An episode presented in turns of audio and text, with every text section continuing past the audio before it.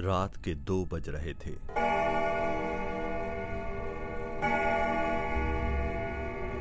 एक अलग ही डर मेरे जहन में दौड़ रहा था।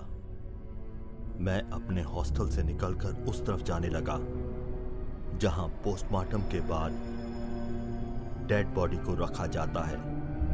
तीन दिन पहले एक सरकटी लाश इसी मेडिकल हॉस्पिटल में आई थी और अब तक ना ही उसकी शिनाख्त हो पाई थी और ना ही कोई उसका दावेदार उसे लेने आया था।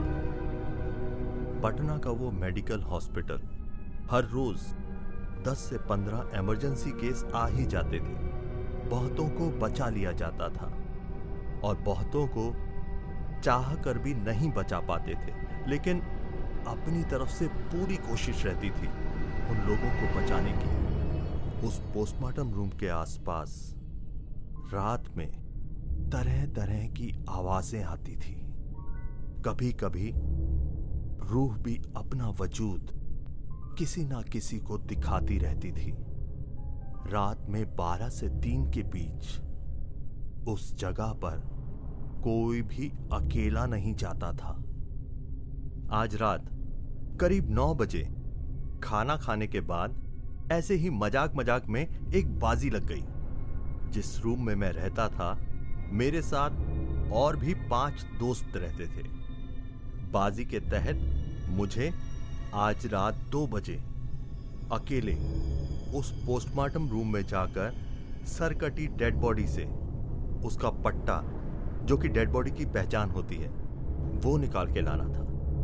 चूंकि ये काफी यूनिक केस था तो सभी को पता था कि उसे तेरह नंबर के शेल्फ में रखा गया था।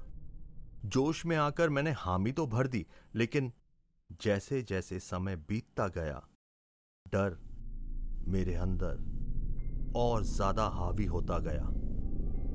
जैसे ही दो बजे मैं अपने हॉस्टल से एक टॉर्च और एक चाकू लेकर उस पोस्टमार्टम रूम की तरफ बढ़ने लगा।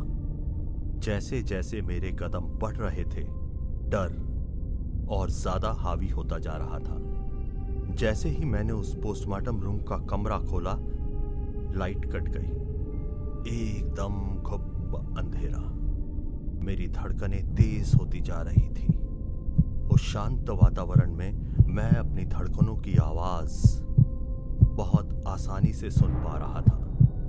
मैंने जल्दी से टॉर्च का स्विच ऑन किया लेकिन वो जल नहीं रही थी। मैंने अपनी हथेली पे चार से पांच बार जोर जोर से टॉर्च को पटका लेकिन वो फिर भी जलने का नाम नहीं ले रही थी। कुछ समझ में नहीं आ रहा था। हॉस्टल से जब निकला था तब वो टॉर्च चल रही थी। अचानक उस कमरे की लाइट कुछ सेकंड के लिए जली फिर वापस बंद हो गई। अब मेरी धड़कनें कई गुना तेज हो चुकी थी। डर के मारे मैंने टॉर्च के पीछे वाला भाग तुरंत खोलकर फिर वापस टाइट किया। इस बार वो टॉर्च चल गई। टॉर्च के जलते ही मैंने अपने कदम कमरे के अंदर ले लिए। सामने तेरह नंबर का शेल्फ मुझे साफ दिखाई दे रहा था। मैंने तेजी से अपने कदम बढ़ाए और मैं उस शेल्फ के नजदीक पहुंचा। मैंने जल्दी से उस शेल्फ को बाहर की तरफ खींचा। उस लाश के हाथ में और पैर में टैग लगे थे। मैं जितना जल्दी हो सके उस टैग को लेकर उस कमरे से बाहर चला जाना चाह रहा था। मैंने तेजी से उसके पैर का वो टैग अपने चाकू से काटा। इतने में बहुत जोर से आवाज आई। ऐसे लगा किसी ने बहुत जोर से दरवाजा बंद किया। मैंने टॉर्च की रोशनी उस दरवाजे की तरफ की।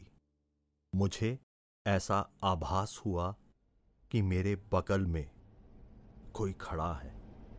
मैंने अपना टॉर्च घुमाया लेकिन वहां कोई भी नहीं था। मैं अब उसके हाथ का टैग काट कर जैसे ही वापस पीछे मुड़ा किसी ने मेरा हाथ कसकर पकड़ लिया।